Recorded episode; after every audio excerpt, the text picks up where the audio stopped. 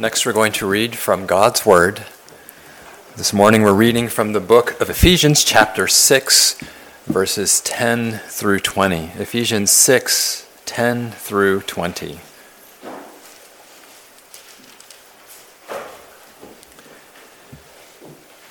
Finally, my brethren, be strong in the Lord and in the power of his might. Put on the whole armor of God that you may be able to stand against the wiles of the devil.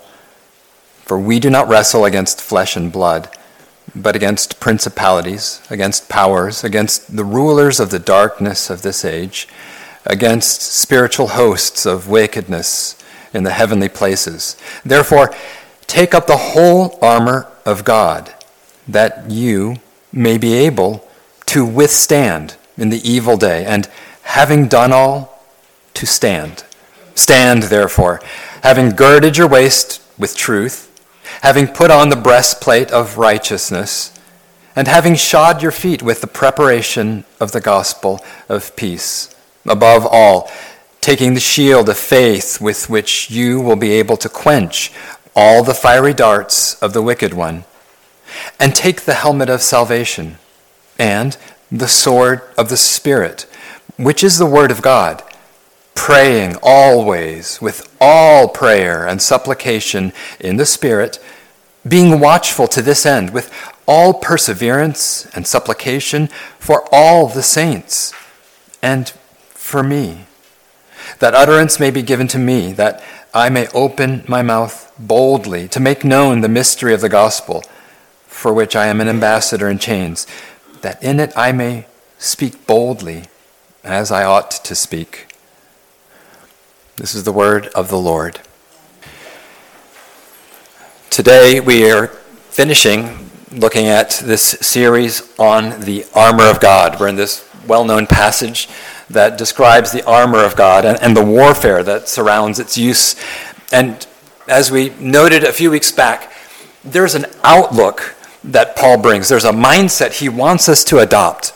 Now, what's, what's that mindset? It's, it's a wartime mindset. Verse 12 For our struggle is not with flesh and blood, but against rulers, against the authorities, against the cosmic powers of this darkness, against evil, against spiritual forces in the heavens. And so, what he's reminding us, what he wants us to, to always see as, as the lens in which you're looking at your life, that you're looking at this world, life is a struggle, but our struggle is not against flesh and blood. Don't see things merely at the human level, that this is about people, that this is about my mere human concerns, or, or against political issues, or against financial issues. Those things are struggles, but there is a struggle underneath the struggle. And especially if you're a Christian, life is a spiritual struggle. It involves these cosmic powers of darkness. It involves evil spiritual forces at the same time. So that means that the struggle with, with your assignment also involves angelic struggle. It means that the struggle with your bad temper also intertwines with a tempter in the spiritual realm. It means that your legal filings also link to spiritual authorities, not just governmental authorities. And so you must recognize the nature of that struggle and you have to deal with it at the natural and the supernatural level. And, and you just can't live in denial about this, this greater, this wider, but invisible spiritual reality in which all of these things are taking place. I had a friend, I had a friend who lived in denial. His marriage his family was, was falling apart. Now, I'm not talking about anyone here, I'm not talking about anyone that you know, but it was falling apart, and his wife was trying, was trying to get him to see, trying to get him to, to seek help, to get some help. His wife was asking other people to get involved, but, but the man, my, my friend, he could not bear to admit the reality. He couldn't bear to see it. And so instead, if, if you were to ask him how he was doing, everything always was fine.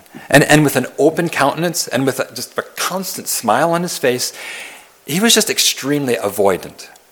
It was his way of, of protecting himself. He couldn't bear to acknowledge the massive wound in himself, in, in their marriage, that was just bleeding out. And so that meant that in their home, in their marriage, as bombs were dropping, as buildings were collapsing, he just wouldn't, he couldn't engage with it until he was finally forced to. He was finally forced to see the sad reality and to, to get help.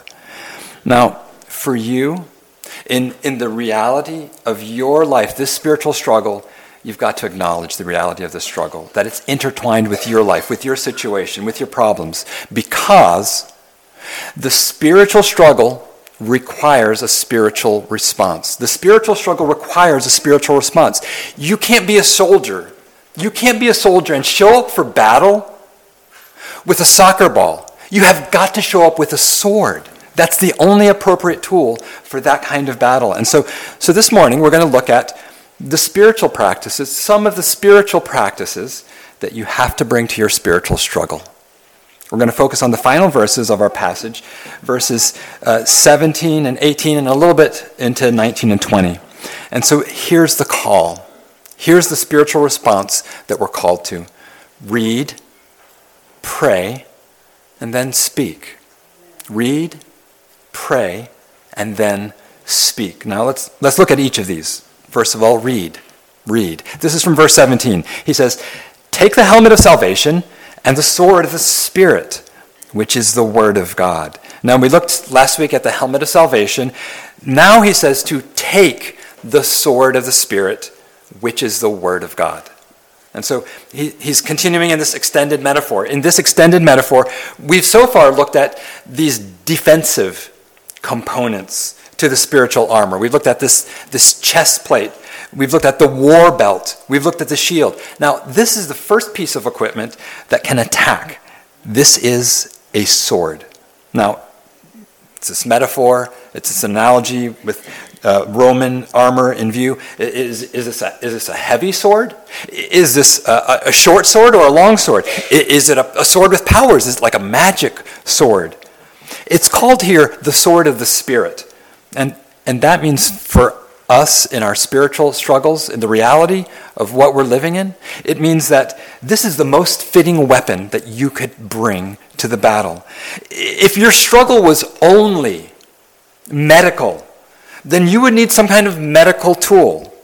If your struggle was only financial in nature, well, then you would need some kind of financial instrument to deal with your challenge. But if your struggle is spiritual and your foe, your enemy, is spiritual, you need a spiritual weapon. And if you don't use it, if you don't have it, you are showing up to battle with a football. It makes no sense. It will not help you. And this is the spiritual sword. It's called the sword of the Spirit. And the Spirit here is it's the Holy Spirit, the third person of the Godhead. And so this is a divinely created weapon. This is a sword from God. No human crafted this weapon. Now, what is this sword of the Spirit? This can sound very, well, just otherworldly and kind of abstract. Well, how do you, how, what, what are we talking about? Verse 17, it says it's the Word of God. Okay, the analogy is clear. It's talking about the Word of God. How is, but how is the Word of God a sword?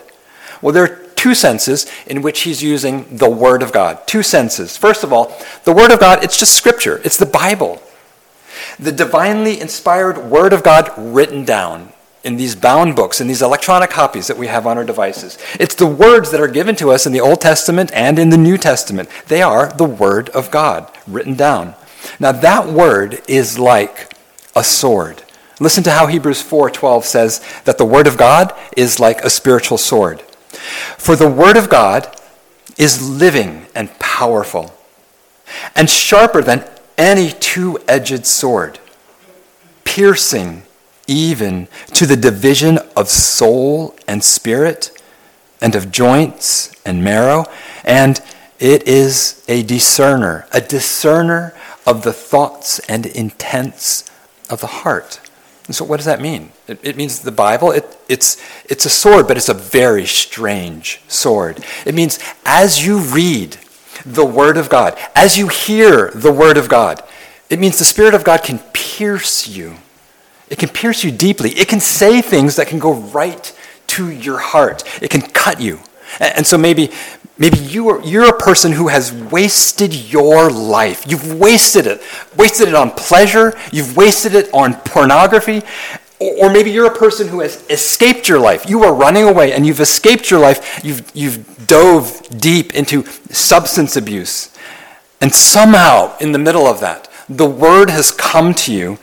Maybe you're just flipping through a Bible, or maybe you're just listening to the word of God being preached, and you hear, you hear something in it. Maybe you hear about the son who leaves home. In Luke, in Luke 15, the story of that rich son who, who left home, who spent the entirety of his inheritance on women, on fun, on drink, and, and somewhere along the way, he lost his way in life. And his money ran out. And he woke up. And he says, What have I done? What have I done? What have I done with my life? I've ruined myself. And, and maybe for you, you're in that kind of situation, and the word comes to you, and suddenly you see yourself. You see yourself in that word, and it cuts you to the heart. And and you turn to God. Maybe you turn to God for the first time. Maybe it's the 50th time you've turned to God. But the Word of God, the sword of the Spirit, has gone to your heart. I have a friend.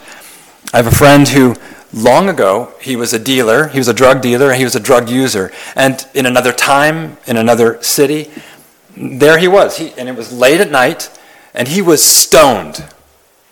And the radio was playing, and over the radio, if I remember correctly, he was, he was scanning the frequency, uh, the frequencies, and he came across one of those, those old timey Christian radio stations. And on that radio station, the Word of God was being preached. And the Word of the Lord at that moment came to him. And for him, the word that came to him was, Tonight you will die.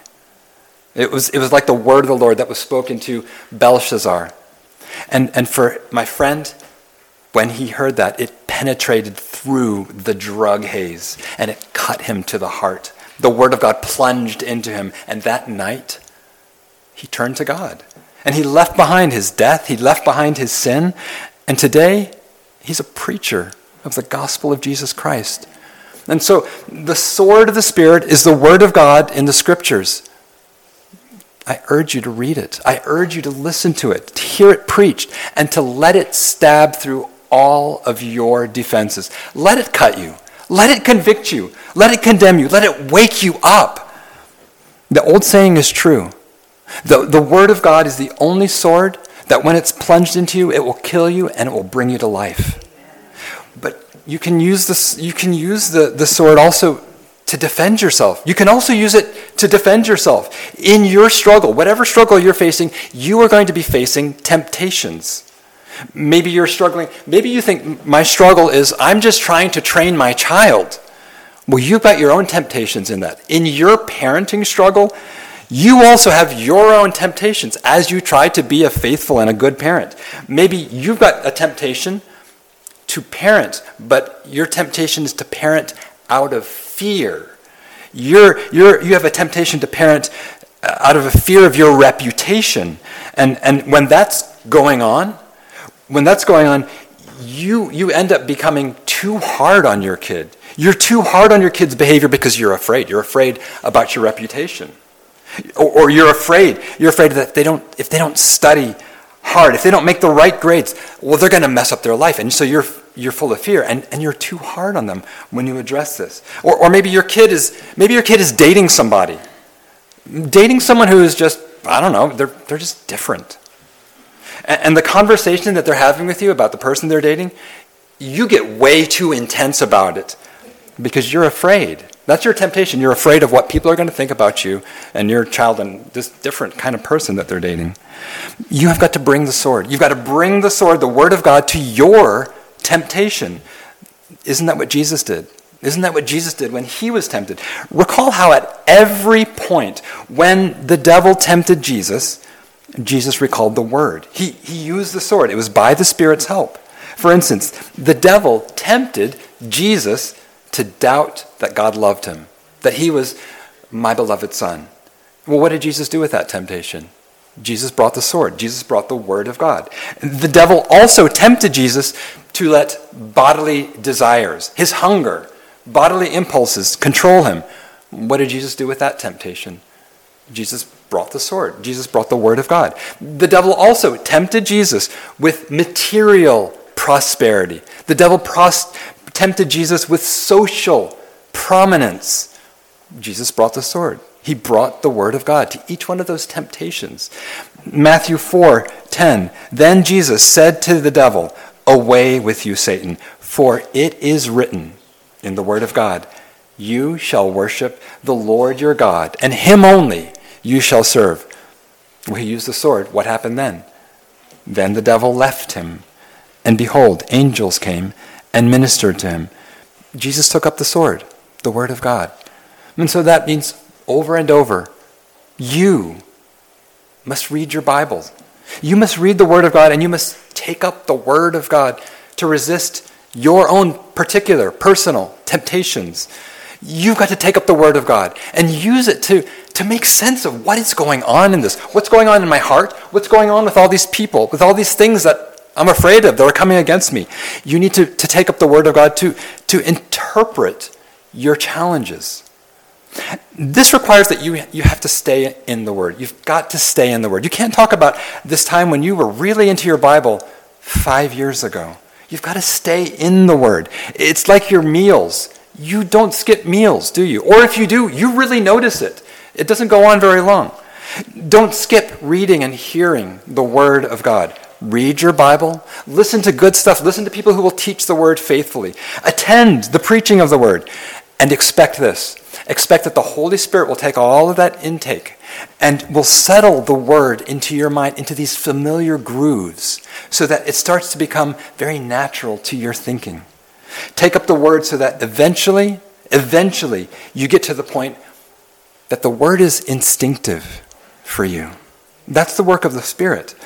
You want to think of it this way you almost want to become compulsive compulsive in taking up the word for every struggle that you face. You, you're in some kind of relationship crisis, or, or maybe you're just down in the dumps. Or maybe you get elevated to new levels of, of praise and responsibility. Take up the word. Make it something you compulsively do when each of these things is happening. Take up the word. Think about the word, this, this sword for your spiritual struggle. Think, think, think about how we do this with, with something else. Isn't there something else that you compulsively pick up at almost every single moment of your day? Think about how we pick up our devices for everything, all the time, repeatedly. You see something beautiful in the sky. What do you do? You pick up your phone to take a picture. You're wondering how to get a stain out of your garment. What do you do? You pick up your phone and you look for stain removal advice. You're wondering how to dress for the weather today. You pick up your phone compulsively to get the forecast. You pick up your phone compulsively for everything all the time. How about this? Take up the Word of God compulsively for everything all the time. Someone's mad at you.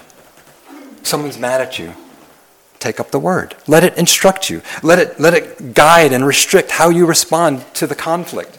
Someone's out there talking trash about you. Take up the Word. Let it bridle your tongue. Let it tame your heart. Maybe you wish that you could be in a relationship. Mm, and so you're not, and so your heart is breaking. Or you wish that you could be out of a relationship because your heart is breaking. Take up the word and let it interpret your heart, let it guide your heart and, and how you're going to respond to this. Now, there's also a second sense in which he's, he's talking about the Word of God being a sword. There's a second sense. The Word of God is also the gospel. That's very clear.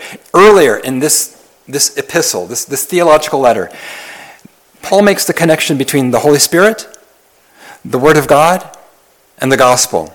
In Ephesians 1, verse 13, he says, In him, Christ, you also trusted, after you heard the word of truth, the gospel of your salvation, in whom also having believed, you were sealed with the Holy Spirit of promise. So he says there, the word of truth, the word of God, it's also the gospel. The gospel is the sword. The gospel is the sword that the Holy Spirit will use to overthrow all of the evil that is worked by the devil in this world. Colossians 2 says that on the cross, he's talking about the gospel. On the cross, Jesus disarmed principalities and powers. He made a public spectacle of them, triumphing over them. The crucifixion and the death of Jesus, the resurrection and the life of Jesus, it was a total win. The Bible describes it as a crushing of the head of the serpent, your spiritual enemy, the enemy of our souls. And so that means that means the gospel is the sword that's used by the Spirit of God to undo everything bad in your life. That means the gospel is the sword used by the Spirit of God to undo everything sad about your life. And perhaps today, maybe today you are you're low. You're very, very low. Take up the gospel.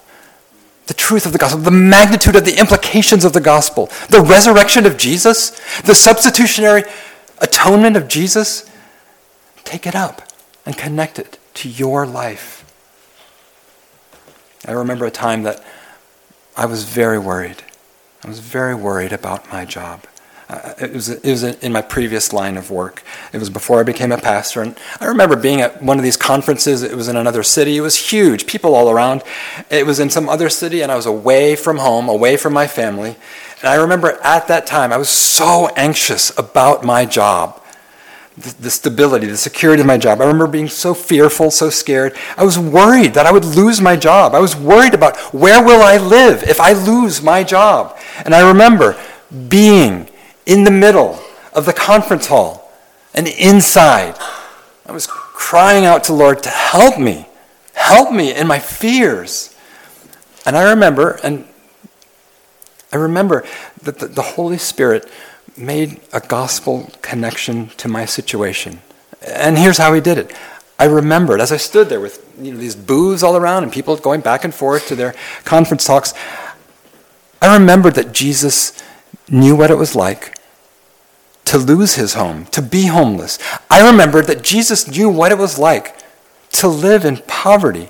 I remembered that Jesus left the security of his heavenly home and he left the security of his heavenly riches and that he knew what that would be like. And at that moment, the incarnation of Jesus became beautiful to me, very beautiful to me. And in that moment, the incarnation of Jesus, it gave me a comfort. It comforted me.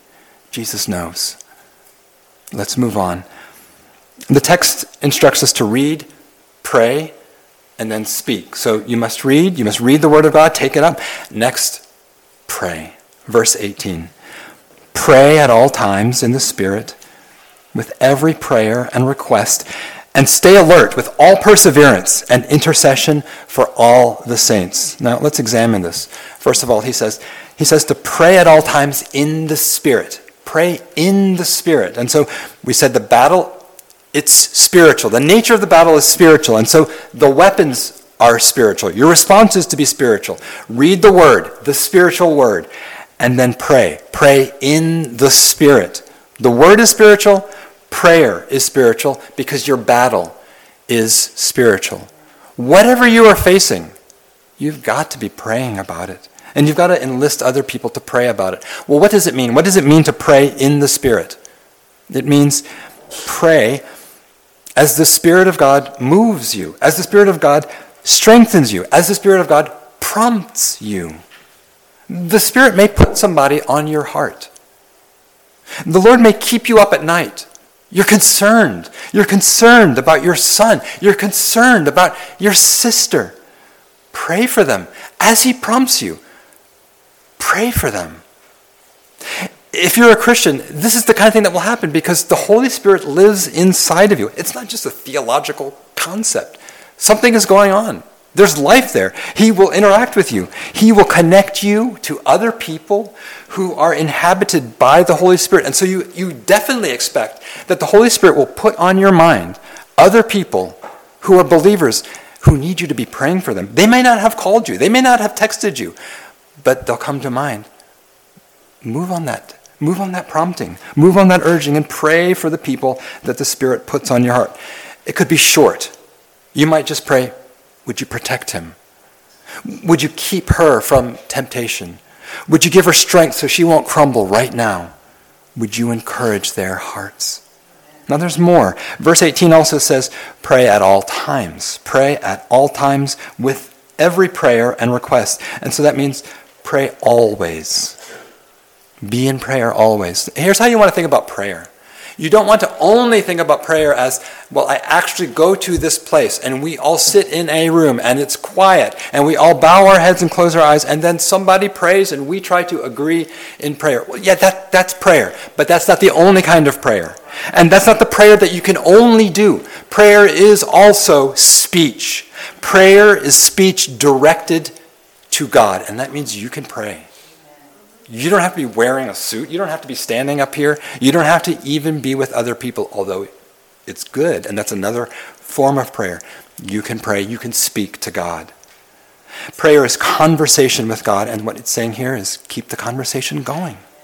Keep the conversation going. Think about it this way if you are a Christian, it means you are a condominium. Your heart, your person is a condominium, and God lives in you. You're a tabernacle. And so that means don't be silent. Talk to your house guest. Talk to him.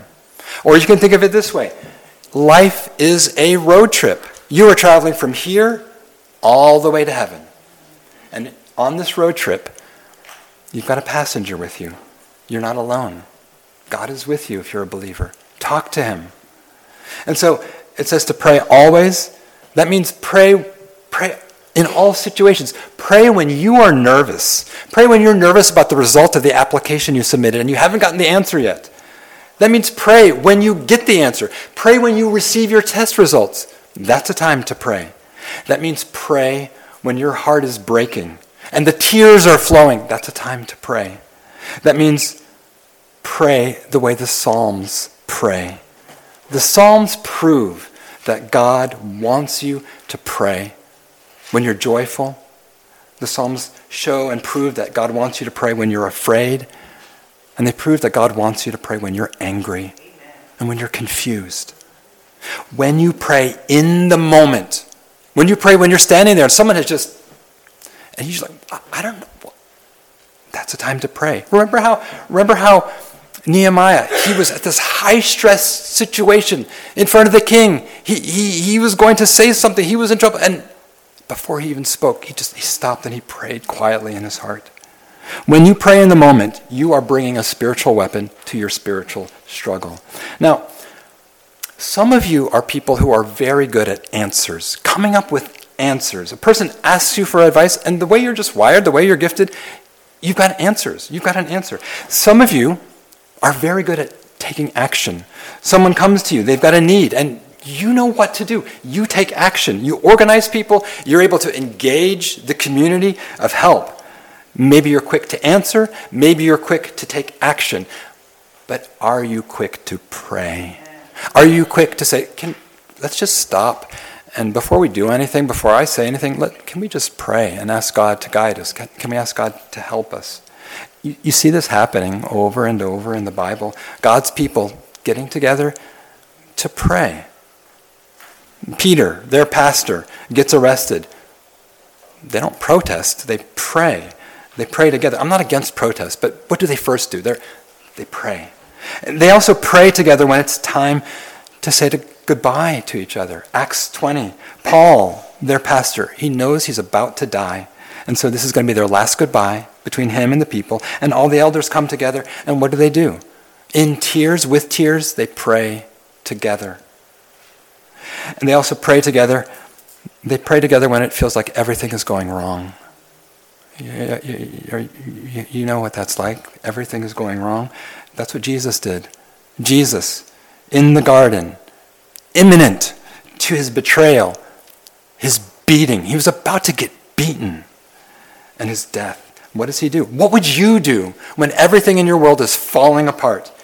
He asks his people to join him in prayer. He says, Come pray with me. There's a story about my grandfather that is passed down. My, my grandfather lived in a third world country. And so in third world countries, things are very extreme, things are very unstable. And at that time, he had seven children, all of them girls. He was a businessman, and there came a time when his business was struggling, and he was scared. He was scared of losing his home. He was scared of how am I going to care for these seven girls and, my wife if, if our business collapsed? And my mother, as a little girl, remembers what he did.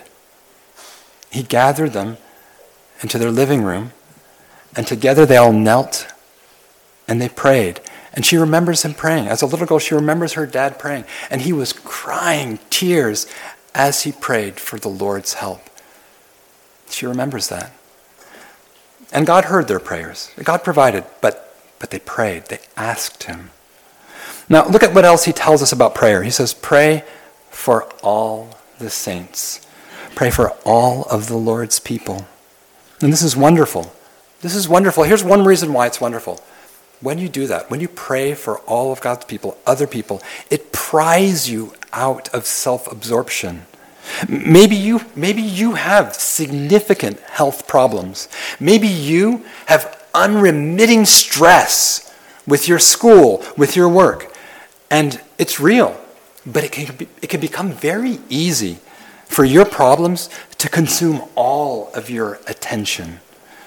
And you should read and you should pray about your problems, but you can also, and you should also lift up your head. Get, get out of that hole. Lift up your head. Look around. The community, this community, contains people who have struggles. And, and so you can pray for yourself, but you can also pray for them. You, prayer for others, prayer for other people will keep you from, from being trapped in that self centered mindset. Praying for others will stimulate in you unselfishness. Look around. Look around even in this room. There's some people here that are weighed down, maybe weighed down with immigration worries. There are some people who are, who are weighed down with financial stress, with work stress. There are others that are wrestling with deep emotional needs. Ask for prayer. Offer prayer. Pray for one another. Today, I, I, dare you. I dare you to be desperate. I dare you to be so desperate that you ask someone in this room to pray for you this week. Look at how Paul does this. This is exactly what Paul does. Paul, the great apostle, one of the greatest minds that had the greatest influence on all of Western civilization. Verse 19, he says, Pray also for me. Pray also for me, that the message may be given to me when I open my mouth, to make known with boldness the mystery of the gospel. Do you see how Paul offers prayer and how Paul asks for prayer. Paul says, Church, Ephesians, pray for me. Do you do that? Are you comfortable with that? Do you ask people here to pray for you? What is it that Paul's asking for? What does Paul request? Two things. He, he asks for words and he asks for boldness. Boldness. Paul says, I'm scared. Pray that I would be bold. Pray that I would be bold and not scared. He says this twice. Verse 19, pray that I would have boldness. Verse 20, pray that I might be bold. Do you get nervous? Is there something that you're scared about even today? Some, some conflict that you know you've got to address? Or, or you're scared about your health? Invite someone into your fear. Invite someone into your fear and ask them to pray when you're afraid. Now, the text instructs us to read, pray, and then speak. Uh, and we'll look at this more next week, but just for today as we wrap up, see what else Paul's requesting here. He's asking for words. Words. He says, Pray that I would have words to speak at my court appearance. Pray that God would show me how to speak there, how to speak the gospel when I stand at my trial. Now, Paul struggled. Paul had legal troubles. He was locked up. Uh, this hearing was coming, and he's saying, I'm nervous about this. But more important than my civil freedom, Paul says, I want to speak the gospel. I want to spread the offer of life and reconciliation to God through Jesus Christ. And so if you're a follower, this is also your desire and your, your, your charge. You must speak. You must speak the gospel to people. You know people. You know people who need to be reconciled to God. They need the gospel. How are they going to believe if no one speaks to them? Maybe it could be you. Maybe, maybe you could speak to them. But, but we don't speak. We don't speak partly because we're distracted, partly because we're self absorbed. We just miss the people that are around us. Partly we don't speak because we're, we're afraid. We get afraid to speak about Jesus to other people. What will, what will, what will banish our fear? What will, what will take fear and just remove it and, and get it out of the way? What will free us to speak about Jesus to people, about the gospel? Well, here's one thing that banishes fear it's being adored, it's being loved. The Bible says perfect love casts out fear. And that goes in both directions. When you love, it can just override fear and it forces fear to leave. And it goes the other way. When you know that you were greatly loved, so loved that you feel secure, that also forces fear to leave. And that's how Paul prays for people who are fearful.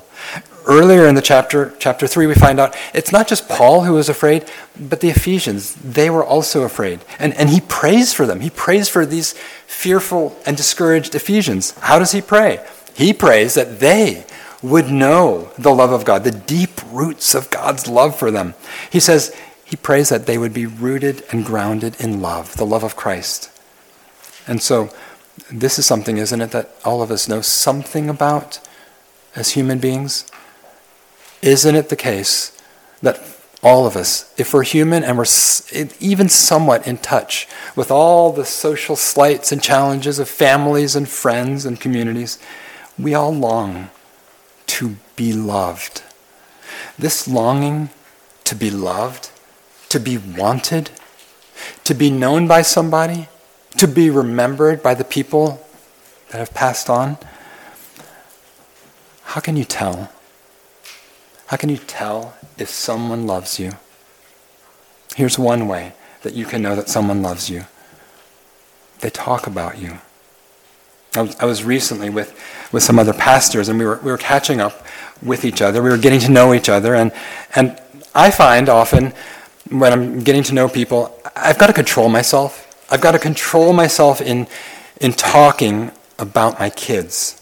I don't want to be the guy who's always and only talking about his kids, talking about where they live, talking about what they're doing, talking about how some of them now ride unicycles, and, and maybe you've seen them, and it's kind of fun, and, and talking about their triumphs, talking about their sorrows, talking about the things that I, I find fun to do with them. It's easy for me to talk all the time about my sons and daughters because I love them. Are you aching to be loved? In the gospel, Jesus remembers you and Jesus talks about you. At every key point in the gospel story of Jesus, Jesus talks about you. He talks about you when he prays for you. Isn't that what prayer partly is? When he's praying for you, he's talking about you. He talks about you in prayer at the Last Supper. John 17, 9. I pray for them. He talks about you in prayer on the cross when he was in agony, when it was the utter case of being misrepresented and being slaughtered for it. He talked about you then. Father, forgive them, for they do not know what they're doing. And he talks about you in his resurrection, ascension, and his divine session. Romans 8:34. Who is he who condemns? It is Christ who died and furthermore is also risen, who is even at the right hand of God, who always makes intercession for us. Brothers and sisters, Jesus is always talking about you to the Father, praying for you because he loves you.